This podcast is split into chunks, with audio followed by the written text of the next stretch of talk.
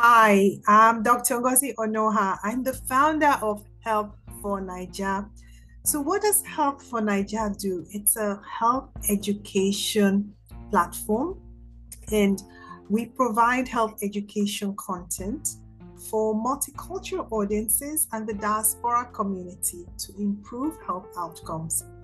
So, I'm going to talk about the month of May and health awareness for the month of May.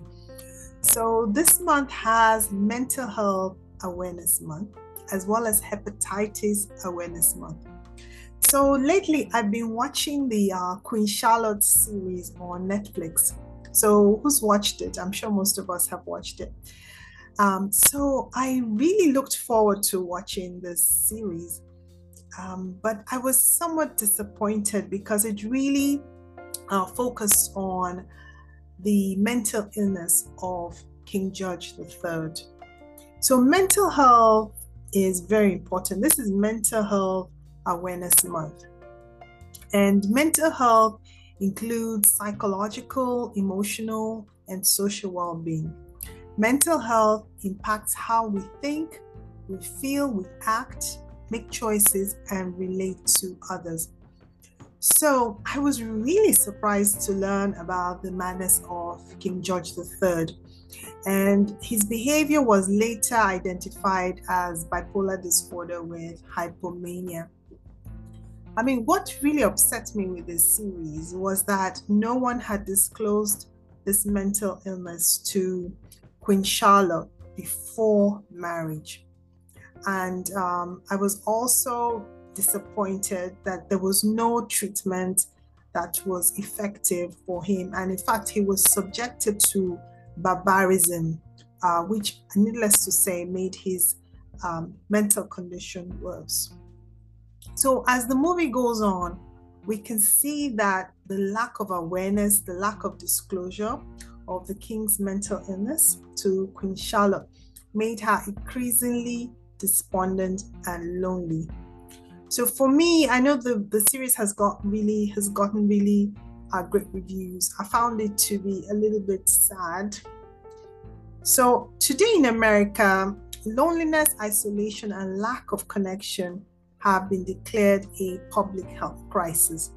Loneliness and isolation increase the risk for individuals to develop mental health challenges.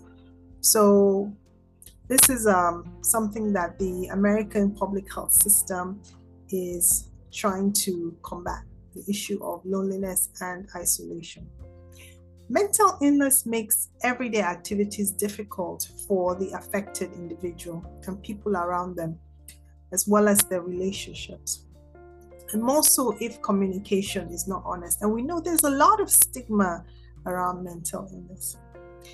Uh, mental illness pushes people to withdraw, especially if they are not feel they're not well understood. And as they withdraw, as uh, their me- mental health declines, as well as their physical health, the physical health declines. So currently, there are a lot of medications for mental illness, effective medications, and they allow people to live a long and productive life. And also, I want to mention that America has launched its 988 mental health support line. And the 988 number connects individuals with uh, crisis counselors for emotional support. And the 988 number can be um, accessed by texting to 988 or dialing 988. You can access that number. So, if the person has uh, mental health concerns, it is important to seek professional help from a mental health counselor, co-therapist, or a psychiatrist and not try to solve their own mental problems themselves. Okay, let's talk about hepatitis. This is May is Hepatitis Awareness Month, and the two big hepatitis that cause problems are hepatitis B and C and often they are silent and people don't present with them until they've had blood work and the blood test shows that they have hepatitis B or C. So there is vaccine against hepatitis B, but there is no vaccine for hepatitis C. Hepatitis C is a silent problem because, like I said, it may not have any symptoms. And as millions of the hepatitis C virus replicate or reproduce, they cause liver damage with possible progression to liver cancer. And uh, but we know there is a cure for hepatitis C, and the cure is consists of medications, tablets that can be taken for either eight or 12 weeks and can cure hepatitis C completely. But the medicine is expensive. So there are good treatments for hepatitis B and hepatitis C, and a blood test can identify hepatitis B and C. So that's all I want to say for now. Um, I thank you for listening and um, bye for now.